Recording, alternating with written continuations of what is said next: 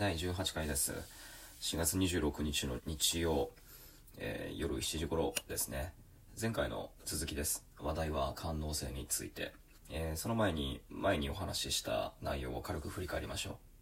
えー前回僕は、あるネット番組での、え美術批評家黒瀬洋平さんのコロナ禍に対する、え2つの評価の言葉を引用しました。え1つは、コロナ禍という災害には外部がないこと、え第2に、えー3密回避やソーシャルディスタンスといっていったような、えコロナ禍の収束後もひょっとしたらを引きずるかもしれない。集まり自体に、えー忌避感を催すこの社会的身振りというのをいかに解除するか、えそれは閉じ込めに対して解放の論理を打ち出すことではなく濃厚接触の誘惑を、積極的に開示し、人々を集まりへ連れ出すことだと。オブジェクトレベルの災害ではなく、徹底してサブジェクトレベルの資料しか残さない、このパニックに対して事態の経過を外在化できるのはむしろ芸術をはじめとした文化表現であって、その表現によってあるいはその表現を生み出すためにこそ濃厚接触の誘惑を見せるような集まりを組織せねばならないと。黒さんの2つの発言から読み取れるようなこのような主張を僕は官能性は政治化できないというテーゼに読み替えてお話をしました、えーなぜなら僕は以前からこのコロナ禍をめぐる、えー政府の公式声明に現れたスローガンには性的接触の表現をめぐる試行錯誤があるように考えていたからです。例えば3密の密閉密集とそれぞれ部分的に意味がかぶってしまっているのにもかかわらず強調される密接の禁止。あるいは時にこの密接のパラフレーズとしてえー多用されるようになった濃厚接触という語彙の感触。そして損失補填の定義から当初はっきりと阻害のスタンスを打ち出された性風俗の扱い。仮にこの点に絞って日本政府あるいはえ各地方自治体が積極的に発するえ語彙を追っていくと、えそこには性的接触の自粛を呼びかけるために性的表現を迂回させたことで、え各語彙によりむしろ官能さが宿ってしまうといったような官能性に、え翻弄される各政治家の姿が見えてくるのではないかといったようなことを前回はお話ししました、このまま思いつくままに記録を続けます。改めて確認するまでもなく、性的接触は、この状況下では最もリスクの高い行為です。この5を中心にして考えると濃厚接触や3密の条件、え密閉密集密接、えそしてこの3つを束ねる密室という上位条件すらもこの1語の前ではそれら全てが部分的な必要条件に置き換えられてしまうものです。言い換えるならソーシャルディスタンシングの提言は性的接触を成立させる条件を、解体したいわばメタな禁止であると言ってもいいかもしれません、そこではある人間関係や、空間の雰囲気がエロくなる手前でエロの雰囲気が組み上がらないように各パーツの成立を禁止するといったような。しかしここで問題となるのは性的接触の禁止これの難しさです。そこには禁止する公の側の問題と、禁止される公の側の困難があります。まず一つに禁止する公の側の困難ですがこれもまた改めて説明するまでもなく性というのは、国家にとって人口の増減を把握したり、えー操作するために揃えておきたい個人の身体のラベリングです。どのような性の掛け合わせが、えー人口増ああるいは保持に貢献しどの性の掛け合わせがそうでないのか。だからこそ結婚制度や、えーあるいはそれに携わる家の単位であったって国家にとっては人口操作のための、まあ、重要な統計資料であり、えーだからこそ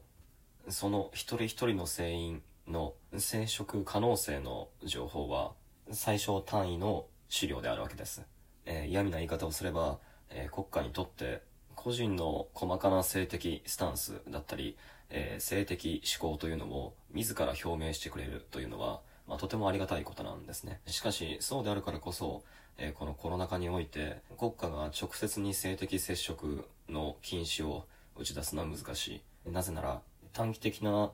収束の可能性が薄く、長期的にこの先も出口の見えない状態が続きそうなこのコロナ禍において、死者数を減らすための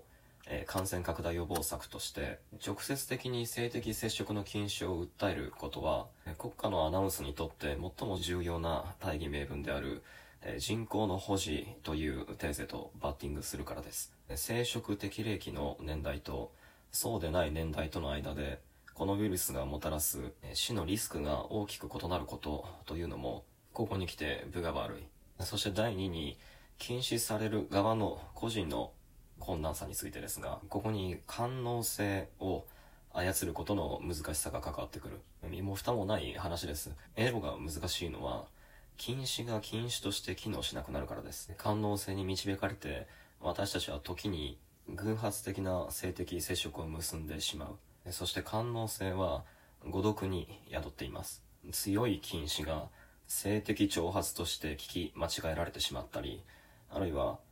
性的表現から遠く離れたはずのプレーンな言葉遣いがむしろ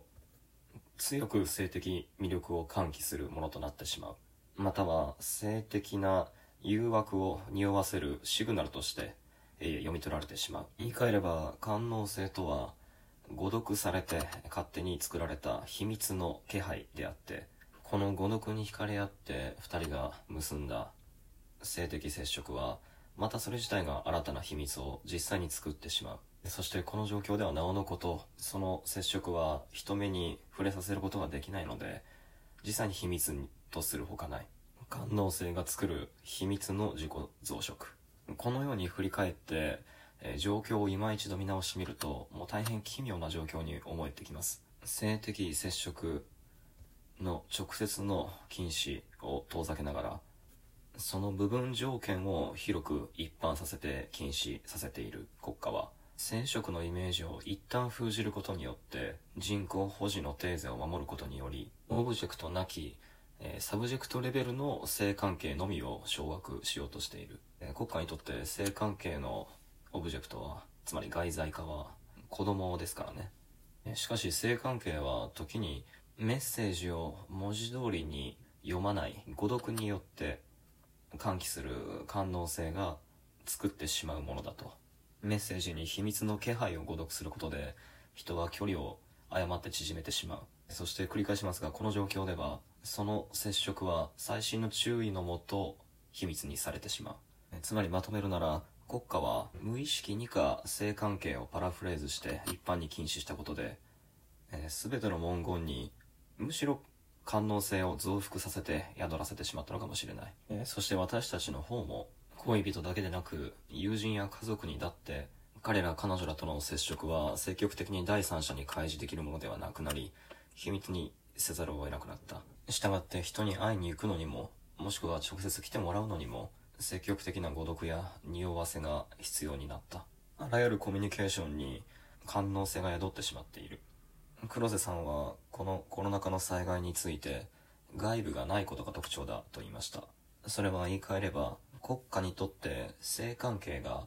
外部がないものになったという事態をも指すのかもしれません。